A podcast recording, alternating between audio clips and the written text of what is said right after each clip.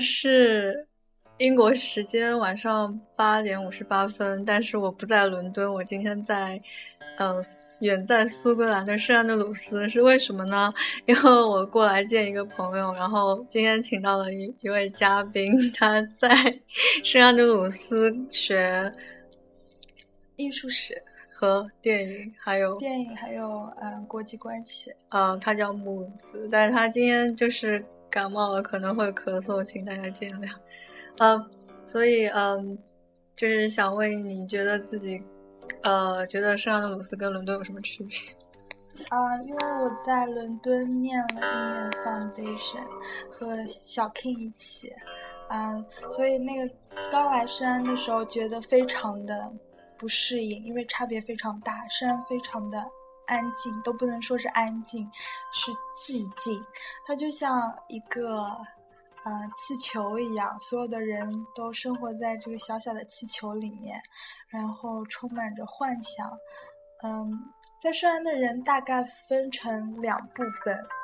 有些人是啊吸取了圣安，嗯这个地方的精髓，因为圣安是。呃，四周都是环海的，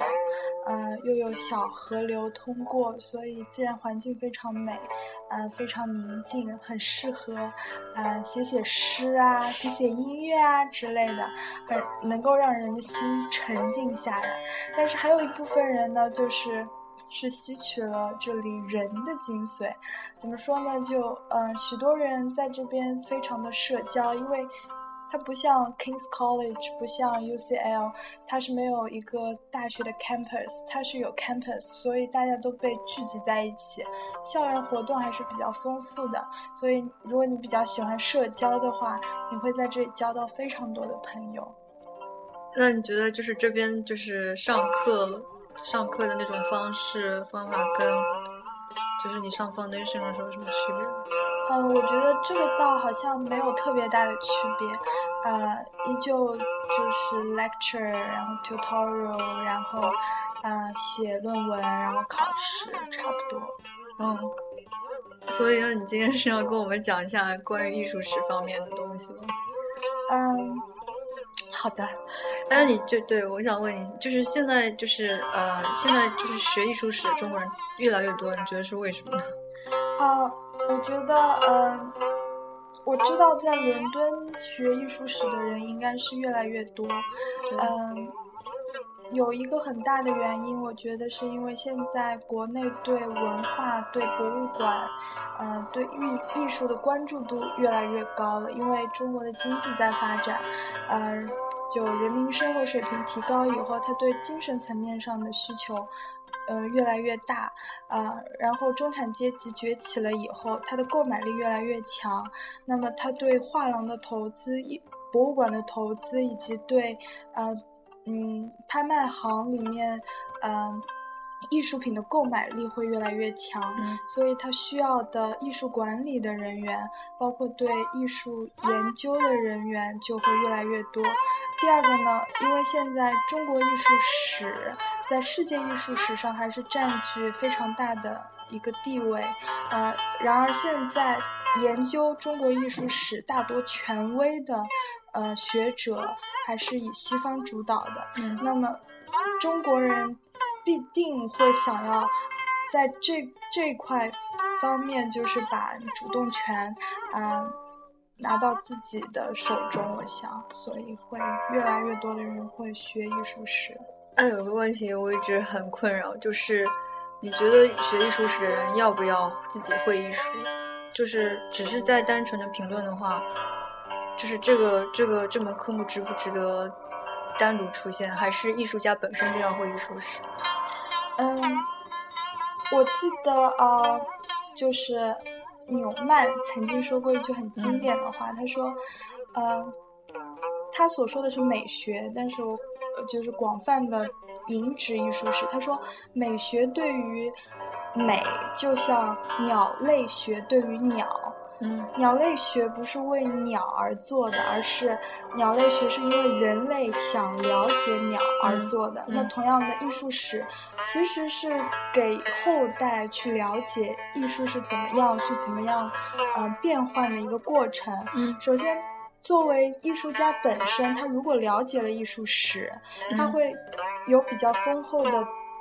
底子，他去。自己创作，对于他没有艺术基础的学者而言，他可以用一种很哲学、很哲学的方式，很社会学、非常很历史学的方式去研究它。它是一个多元化的，并不一定说它是非常 artistic，或者说它必须要非常 historic，没有一个特定的取向。而且，我觉得各个国家、各个地域研究艺术史的方向。应该是有所不同的，嗯但是现在大多数研究的途径还是 westernized，就是以西方主导的。嗯，对。那你觉得现在就是他们学艺术史那些学生，他们是因为经济上来而学艺术史呢，还是自己本身就是因为经济上来而喜欢上了艺术史，还是他们想要去以后想要去拍卖行业，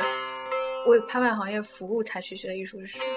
嗯。我在这边接触到的呃外国人，嗯，里面让我感触很深，也是分类的。有一部分我所接触到有几个法国人，他是你你能够跟感觉到你跟他在一起的时候，他 就是全身焕发着艺术的气息。嗯，他自己也非常的嗯热爱。他有一种 devotion 在里面，他自己画画也非常的画的非常的好。然后有一部分你可以很明显的感觉到，他们是呃学艺术史作为一种以后进入拍卖行、博物馆、文化事业工作的一种途径。所以我觉得这两方面的人都有，他们以后走的路可能会不一样。那你觉得你是想走哪一方面路？嗯呃，我的话，我可能会。比较偏向于做嗯博物馆展览，当然如果以后 有机会，我也在努力，但是这个是要靠机缘。如果自己能够做一些嗯 practice art practice，那也是非常好的。嗯，那就是艺术史不是要分很多那个，嗯，艺术史就是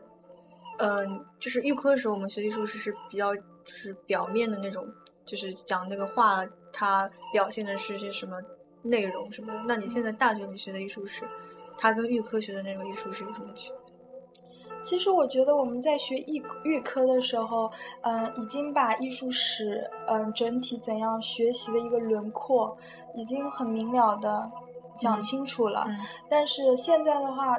非常的细致，比如说某一个时段、某一个世纪，它的。艺术形态是怎么样的？那我个人觉得是，我每个学期，我现在一共学了四个学期大学里面的艺术史，嗯，每一个学期它的 approach，它的方向都不一样，嗯，比如说偏中世纪，呃，文艺复兴时期，文艺复兴前。它会比较讲究宗教的背景、历史的背景是占主导地位的。嗯，然后到了文艺复兴盛期，就开始转向对技巧的一种革新。嗯，技巧，嗯，比如说色彩的把握，人体对人体三维立体的把握，嗯，对视角的把握，嗯，是非常重要的。嗯，再加上是谁，commission 谁，呃，付钱，包括这个画是怎么流转的，也是非常。重要的，嗯，然而到了嗯十七、十八世纪，嗯，开始有政治改革的时候，一种新的思想又成为了一种主导艺术艺术的途径，然后慢慢的、慢慢的经历了呃印象派、后印象派、梵高、高更以后，到了当代艺术，嗯，它更注重的是呃画家或者艺术家本身对自己。艺术的理解，比如说杜尚，他就觉得，呃，任何东西可以成为艺术品，所以他可以把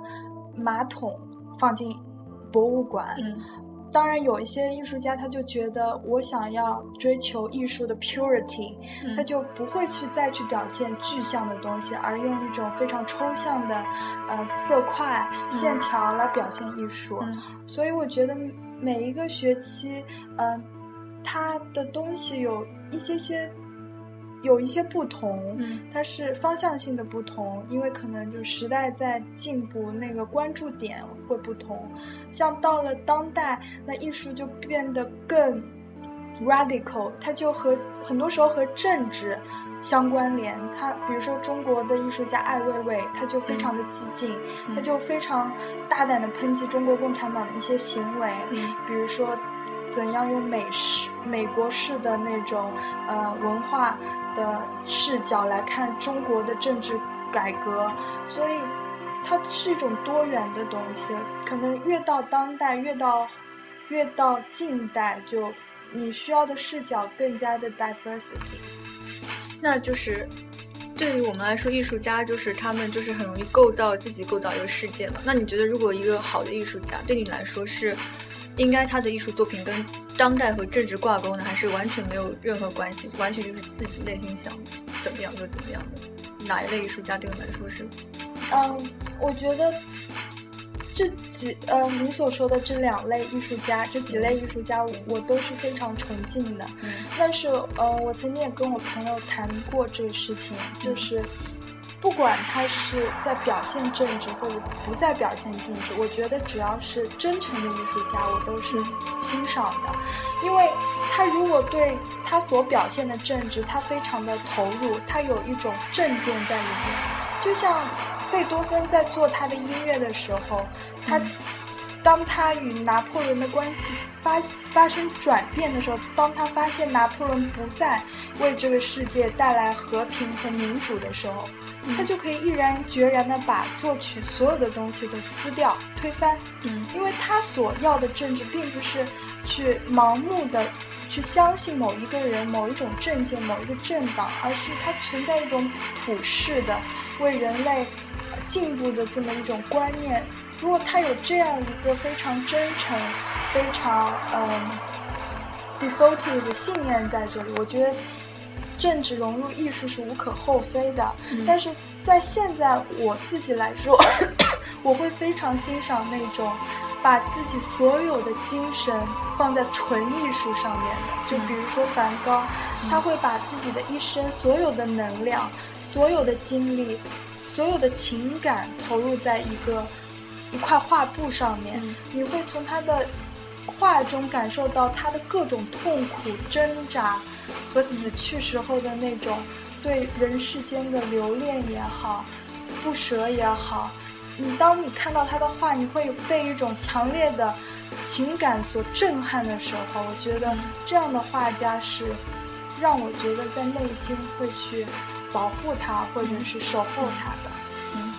那就是按照地域来分的话，艺术史可以分为三个地方：非洲、亚洲和西方。那你觉得这三个地方的那个艺术史根本上的区别是什么？嗯，我觉得艺术上根本的区别，就像就像这三大洲的文化是具有 截然性的不同的。嗯，呃，但是。我觉得每个艺术的起源都是相同的，都是平等的。很显然，艺术的起源就是，比如说你在原始社会，你想要，嗯，戴一个贝壳的手链、项链，然后你怎样去编织它，或者说，嗯。你怎样打理你家的后花园？这些都是艺术最普遍的形态。但是由于历史的一些原因，造成了这三大洲艺术形式上的不同。因为西方它以一种非常文明，所谓带引号文明的状态呈现在世界的眼前，所以它在艺术史上的发言权非常的。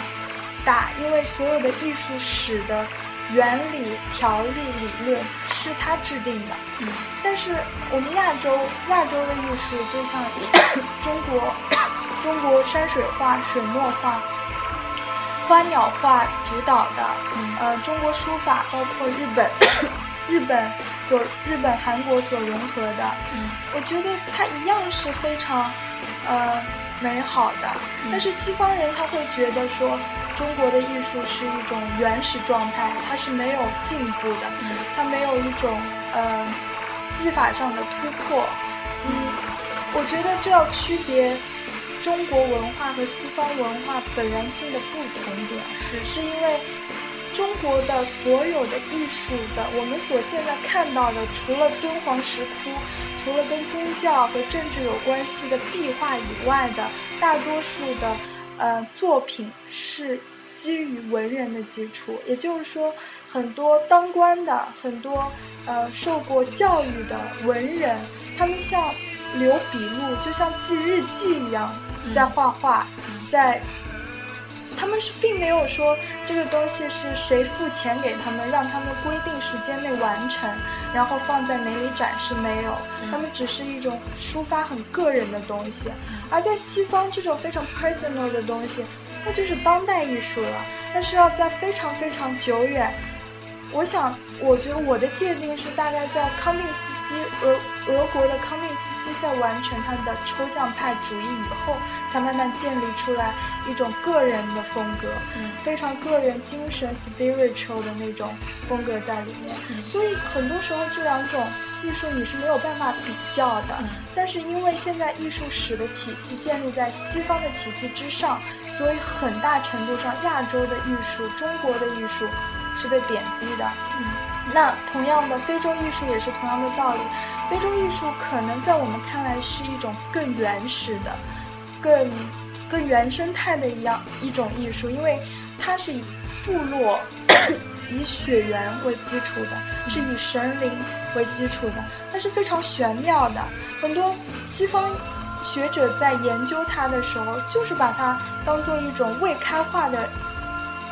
民族在研究它，并它并不是以一种欣赏的眼光、一种崇高的眼光来研究一个未知的世界，所以它也有可能是被，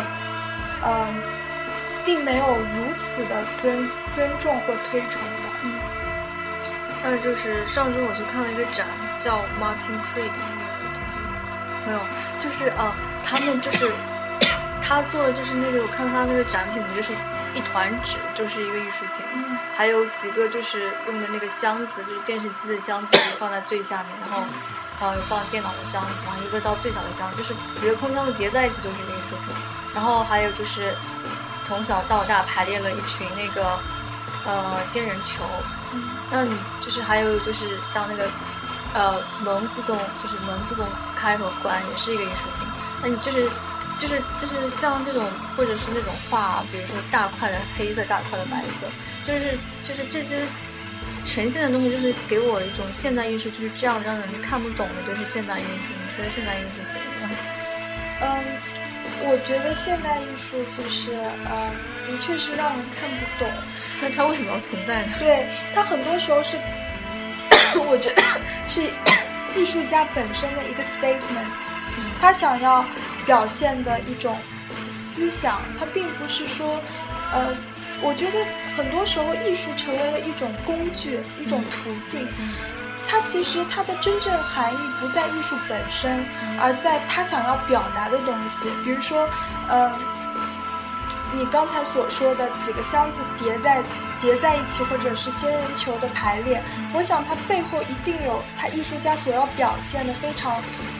深意的东西在里面。如果你不了解这个东西，你的确是没有办法看懂它。所以说，我觉得现在当代艺术有点有一些偏离。包括，嗯，现在在国内，嗯，今年暑假非常，呃，今年寒假、暑假非常非常火的一个叫“草间弥生”的一个展。它是一个非常大的视觉空间，然后布满了点点，然后国人非常。呃，亲切地称这位日本的艺术家草间弥生为“怪婆婆”。其实我觉得，这样子一个，我觉得这样的艺术，在我看来是完全没有没有意义的。只不过它是创造了一个，就是让不同层次、年龄层次的人，在一个空间里面一起游玩。我觉得这是一个首要原因。是。而且，如果你想说深入一点的话，可能他这种。有密集恐惧症的那种斑点，表现了他作者创作者内心的某一种视角。可能是外表亮丽，实则灰暗。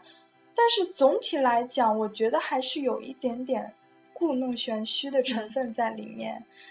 但是你不能否认的是，它调动了人们对艺术的一种好奇心。哦，现在的当代的艺术是什么？嗯，所以说我记得有一个非常伟大的艺术史学家叫 Greenberg，嗯，他说，嗯，什么是嗯当代艺术？什么是 modern art？嗯他说，modern art 就是用一种 art 去 call attention to art，、嗯就是他用一种艺术的形态让人关注艺术。嗯这就是我觉得可能是当代艺术、现代艺术最大的一个亮点。可是像他这样的艺术品的话，就是无论什么人都可以做出来，因为每个人都有思想和感情嘛。那照这样的话，像当代艺术家是不是他都是因为有一定的资金的基础，所以他可以有这个机会让自己的作品展现出来，而然的他才可以开这种大展，然后让别人觉得他是一个艺术家，让人。你觉得就是比如说当代艺术家，他就是有这些东西，他是想跟这些这些观察就是观展的人产生一种故意产生一种距离感吗？呃，首先我觉得，呃，我先说，嗯、说你前半段，嗯，我记得还有一个艺术史论学家说过一句话，他说，嗯。呃，的确，现在很多当代艺术家，你看了以后，你觉得我也能做这个，嗯，但是关键是他们做了这个，而你没有做，嗯。这就是他们当代艺术家对他们的一个定义。他们毕竟完成了这个，让你觉得这个东西不可思议，这就是当代艺术的本质。第二，我觉得资金现在越多，越来越多的人，特别是在呃世界艺术、当代艺术上有地位的人，包括我们现在可以看伦敦艺术大学，或者是纽约的服装设计学院，或者是所有的艺术类学校顶端，他们的学费都是非常昂贵的。嗯我觉得首先，的确，现在你要在当代艺术上面有所成就，可能资金、人脉是不必不可缺少的。嗯但是我总的觉得，如果一个艺术家他非常非常的有天分，他非常有独特的艺术的视角，无论他怎样清贫，还是会被人挖掘的。毕竟这是一个很开放的网络时代，嗯你可以把自己的东西抛在网上，让人家赏识。我觉得还是有这种可能性的。但是的确，现在很多的当代艺术家或者是学习当代艺术的学生，他们家里面的确有很大的资金支持，而这成为了他们成功或者说，嗯，成名必不可少的条件。这也是这个时代，我觉得艺术的一种艺术的一种特征。就像在古代，有人会为艺术艺术家提供资金帮助一样，现在可能这样的资金帮助更加亲密，和艺术家本人的关系会更加亲密。嗯，就是刚才问的，他是想要故意疏远那些啊，嗯，我觉得，嗯，我觉得倒不是故意疏远，我觉得现在当代艺术它非常的个人化，嗯它强调了一种 individuality 或者是 personality，嗯，它它可能根本就不在意，嗯，观众会怎么解读它，因为他所想要的东西是每个人看他的东西是不一样的，嗯。但是我就是在说我的东西，嗯很多艺术家会有这种想法，就包括，呃，在一九六零、一九七零之间出现了两位，呃，非常有名的，嗯、做 abstract 呃 expressionism 的画家，一个是 Mark Roscoe，嗯呃，还有一个是，还有一个我想，Mark Roscoe，还有一个是呃 Pollock，他们两个人。他们很多时候他们的作品都是没有名字的，只用编号。嗯。他们编号只为纪念这个作品是第几幅作品，所以说他们没有编号的情况下，他们就想要让嗯看这幅画的人哦，对，我是听说过，不要让，就是最对好不要去影响，，不要给他命名。不要让观众受你任何东西的影响，就让他画中他的作品把你所有的脑子都全部覆盖覆盖，而且他希望这种覆盖每个人是不相同的。嗯，那就呃，西方艺术史、西方艺术界而就是那个时间段而言，你最喜欢哪一个时间段的艺术？嗯，其实我个人非常喜欢，嗯，就是嗯，接近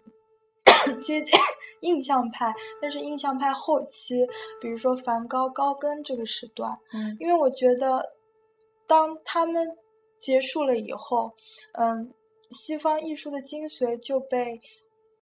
嗯。打破了这种打破，当然是从现在来看是比较是有积极意义的。但是很多艺术的规则它就被打破了。我觉得在嗯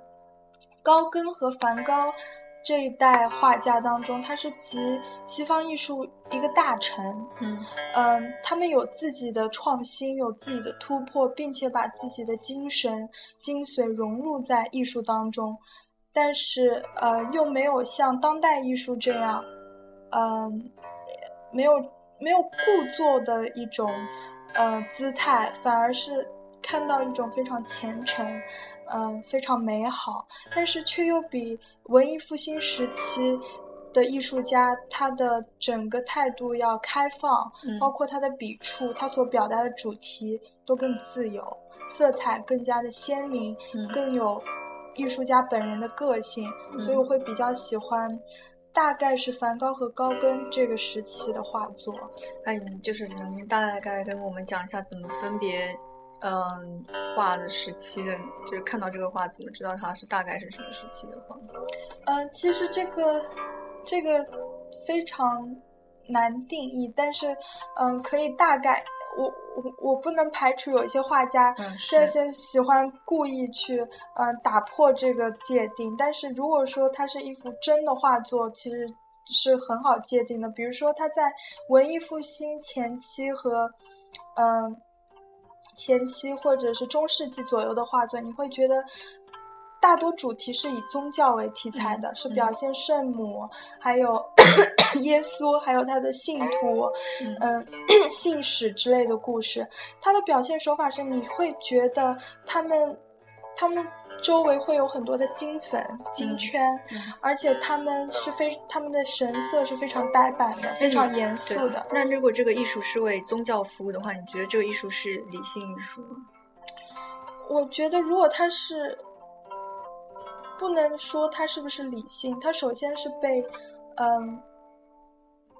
宗教所掌控了。嗯，但是很多情况下，为什么西方艺术会如此之发达，如此 civilized？嗯，就是因为西方的宗教给给艺术打了一剂刺激的那种强力针，它才会腾飞。因为在它教堂的一些，嗯，嗯。要求下，所以很多画家 会做会做壁画，很多建筑家要做教堂的设计，所以它是一种促进作用，不仅仅是一种控制压制。我觉得是这样子。也就是说，当时的那个宗教艺术也会。也会就是散发出作者本身的情感，不一定，我觉得倒不一定是情感，在早期的话，更多的是一种画家的手法，他怎样表现这个圣母，他是以一种怎样智慧的手法将。圣经的故事被已经传传遍一万次，被被展现过一万次、一一千次的故事，以一种他的方式所表现。就像为什么，呃，达芬奇，为什么拉斐尔，嗯，米开朗基罗，他们的作品会非常的受人欢迎，是因为首先他们在那个时代有着。无可比拟个人的那种嗯技巧革新，第二个就是他们的作品非常的有个人的特点，这个特点不不是 情感上的，而是技法上的，或者是一种对人物的处理、结构的处理、色彩的把握，对光与影的把握，所以在早期可能这些会比较重要。然后继续说这个区分。然后到了文艺复兴中期，就像刚才说的，人体会比较饱满，它会显示出一种肌肉的美感。甚至到了文艺复兴的极盛期，也就是 米开朗基罗后面的几位艺术家，他会表现出一种超人类的美感，也就是他那个他那个肌肉啊，他那个面部表情已经完美到一种是人类无法呃做到做到的一种境界。然后再接下来，慢慢的到了洛可可时代，呃，那种。画风，它又开始变得自由了，就像它会打破那种禁锢的东西，色彩开始变得柔和了。什么叫洛可可？洛可可其实是一种，嗯，它是一种法国的，嗯，贵族形态，贵贵族形态所研发出来的一种艺术形式。其实它的本质是在于一种宫廷的花园式的一种游玩，嗯，是非常法国的田园。不能说田园，应该是宫廷花园式的一种美学。嗯，它是，你就想象那种法国法国的呃那种庄园，傍晚的时候那种冰淇淋色的那种云彩，那种蓝色的粉色的小鸟的叫声，嗯，那种树林很清幽的感觉，然后那种很腐朽的贵族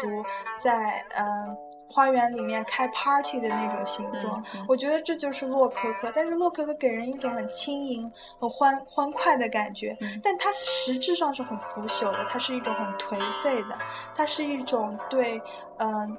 有一种很忧伤的感觉。因为其实当时的贵族对自己的存在非常的不确定，因为他们贵族一点点的被日趋的，嗯，所谓。民主的抗争所剥夺，所以洛可可是有两个方向的。嗯，再者，嗯，可以说一说，呃，意大威尼斯画，威尼斯画派是和嗯像米开朗基罗、嗯达芬奇、拉威尔所不同的画派，当然也是在意大利。嗯，他的话在在嗯佛罗伦萨文艺复兴盛期的时候，他就开辟了一种。就像我刚才 所说的，有点类似洛可可，但是它是趋于平民的，是趋于牧民的一种田园状态的一种绘画风格，所以这个也是很好区分的。只要你看到很多牧民在吹笛子的少女少男，如果是很 classical 的，那应该就是呃威尼斯画派。然后在法国大革命期间，就盛行了一种呃。革命派、历史历史画派，它常常以那种很雄壮的历史事件为主题，嗯，画非常多的人物，有的时候是歌颂战争，有的时候是，呃，退起，就是。呃，批评这场战争是多么残忍的。嗯，但是历史历史画派在嗯艺术史当中的地位是非常高的，它是和宗教画是并驾齐驱的两大画派之一。它算是像那种等于是用画记录下当时历史真实对对，就比如说法国大革命的呃描述法国的国大革命描述拿破仑是怎样登上皇位的，这些都 都是非常的嗯。在当时非常重要的画作，嗯，接下来的话，嗯，就可以说一说，呃，可以说一说，嗯，在当时背景下，还有一种画派一起产生的就是对现实主义所所谓的 poetic realism，嗯，它就是它主要的绘画对象都是，嗯，农民阶层。工人阶层，他们的生活是非常苦楚的。但是艺术家像米勒，他常常用一种非常，呃，浪漫的，不能说是浪漫主义，但是，嗯，你可以看到他把他们的形象是美化的，就有一种隐隐隐的在歌颂他们。但是这个歌颂并不是很大张旗鼓的，他会把他们很疲惫的姿态表现。在阳光下照的特别的美，这个美不是非常的张扬的，而是让你观赏者感觉到非常的舒服，让他们有一种赋予了一种圣母玛丽的感觉。然后就到了呃呃，我想应该就到了呃印象派。印象派的话非常好区分，它并不是在画一个实物，而是在画一个 impression。它的作画速度是非常快的，可能就几个小时，不像油画要花费，有些要花费几个月。嗯，然后嗯，就到了后印象主义时期。后印象主义时期主要代表人物是，嗯，是叫 Sirat，好像是叫，我不知道怎么翻译，好像是。好像是这样子，呃，它它主要是用很多点点点点点点点是 pointless，嗯，它用很多点点，然后构造这个整个图画，用点点点点点点来区分光与影，嗯，然后就到了高更和梵高，他们的话其实有一点点接近于，嗯，吸收外来的，吸收。东方吸吸收东方的一些元素，比如说梵高，他画过呃日本的花，日本的一些呃景物。那个时候就因为开始殖民战争，所以与历史是相关联的，所以有外来的文化影响他们的话，他们的风格也开始变得个人 personal，所以会经常表现自己的情绪，嗯。对，就差不多，然后就到了嗯二十世纪。二十世纪总体来说是一个比较混杂的，有超现实主义。超现实主义主要是描写的是梦境，一种几乎于意识与无意识状态之间的一个一个状态。比如说达利。其实超现实主义的，我是觉得超现实主义虽然它看上去是迷幻的，但是我觉得它里面有一种很理性的东西。就像达利，他是非常冰冷的，他是凌驾于这个世界之上的。他的画作是没有个人的感情，而是他在审视这个世界。所以，嗯，我觉得每个画家他有不，肯定是有不同。然后在二十世纪有很多，嗯。女性艺术家的崛起，因为在二十世纪开始有女权运动在西方，然后女性艺术家在，嗯，西方其实是被忽略的，非常少在历史上，但在二十世纪以后开始层出不穷。就像德国的一个做拼贴画艺术的叫 Hawk，嗯，他非常的，嗯，他就。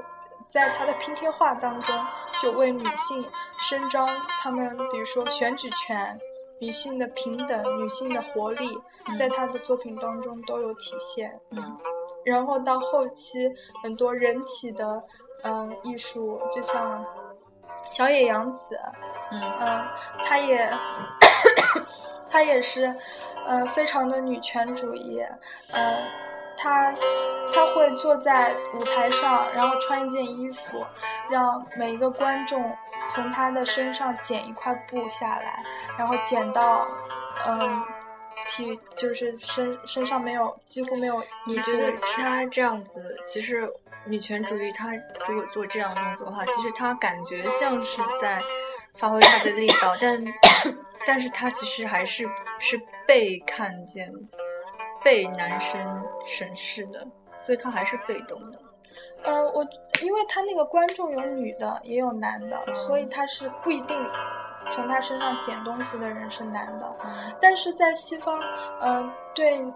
女权主义的艺术家的定义是非常，其实我觉得是非常不公平的。比如说，只要是一个女性艺术家做了艺术，她就会被包含在。Gender 这个这个类别里面，不管它是不是女权主义，它都会被，呃，会被艺术界这样审视，所以这并不是一个很公平的事情。我觉得这个好像在中国，中国中国当代艺术界并没有非常强烈的这种概念在里面。我觉得，然后应该。差不多就这样。那现代艺术和后现代艺术有什么区别？现代艺术就是呃，postmodernism 和 modernism。postmodernism 其实呃有一部分内容是否定 modernism，它是用 postmodernism。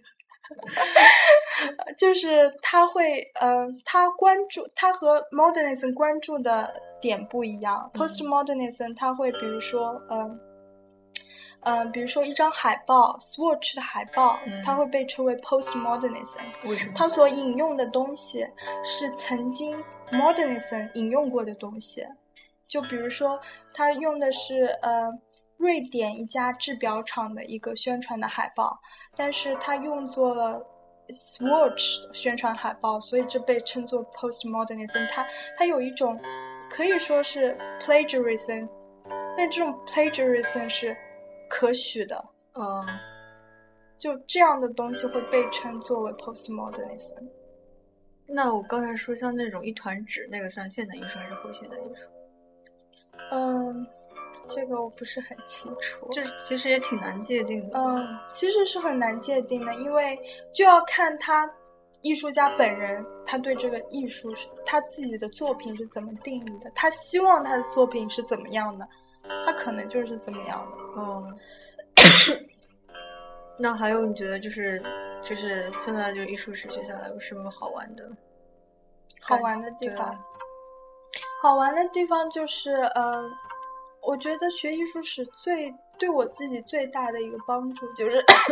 我会用不同的角度去看这个世界，而且我总的来说，我会觉得这个世界是美的。就嗯比如说，嗯、生命生活当中的垃圾、垃圾、垃圾的摆放，或者是嗯、那种很不规则的自行车的摆放，我都会觉得它是美的。我想，如果它被拍成照片，如果它被画成画，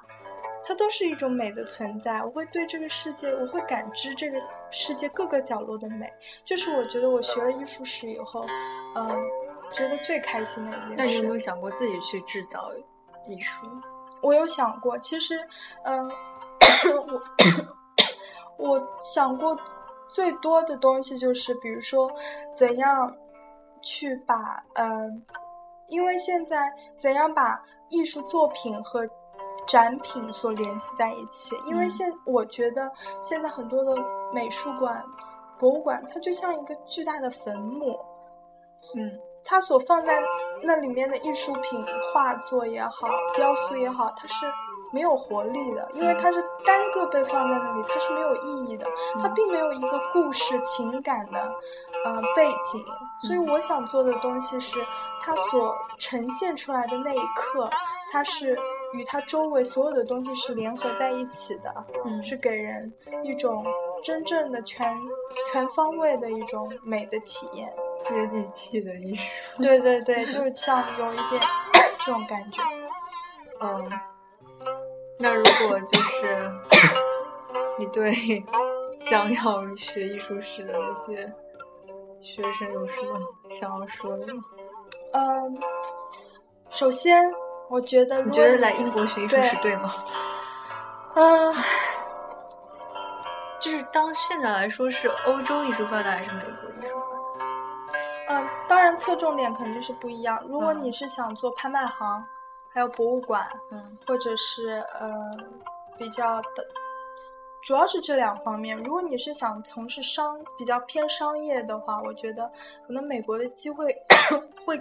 更多一点，嗯因为美国就业也比较方便。嗯但是从某种方向来讲的话，英国的话，它对嗯、中世纪文艺复兴时期艺术史的研究，它是非常强大的。嗯而且英国是除了美国之外，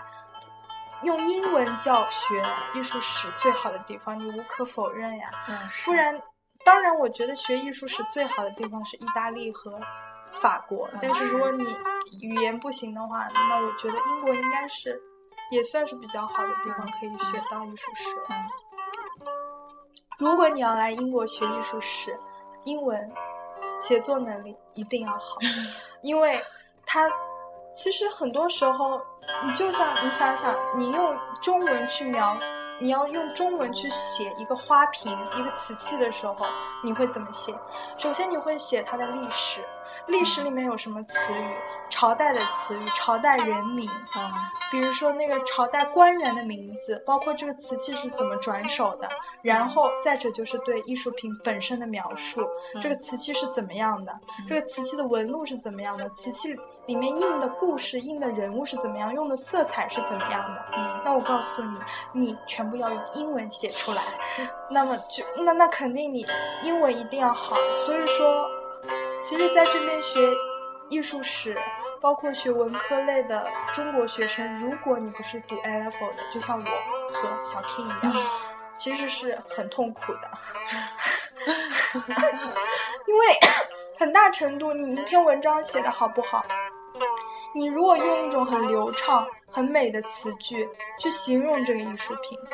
你的分肯定高；你用一种很深涩、很蹩脚的英文去形容这个东西，你的分肯定不会高。嗯但是我觉得，如果你心存理想、心存感念，你对艺术是有感知的，你对它神秘的过往是有好奇心的，你是很明确的知道你以后想要干这个，而且你觉得你自己是有天赋、有灵性。做这一方面的事情，或者是做纯艺术史的研究，并且你有雄心壮志，比如说回去，嗯、建立你自己的传播西方艺术史，并且让中国艺术史有一个更好的在世界舞台有更好的一个位置的话，当然要学。英文不好又怎么样？嗯。那这一期节目就到这边，感感谢木子。嗯，非常开心小 King 能来圣安看我。是啊？坐了六个小时的火车呢，然后我发现老来了这边，就是之前一直听他讲这边是个大农村什么，然后来了这边才亲眼望见，就是 完全就什么都看不见，都是草地。对对对，那希望小 King 在这里玩的开心。谢谢大家。本期节目播放完毕，支持本电台，请在荔枝 FM 订阅收听。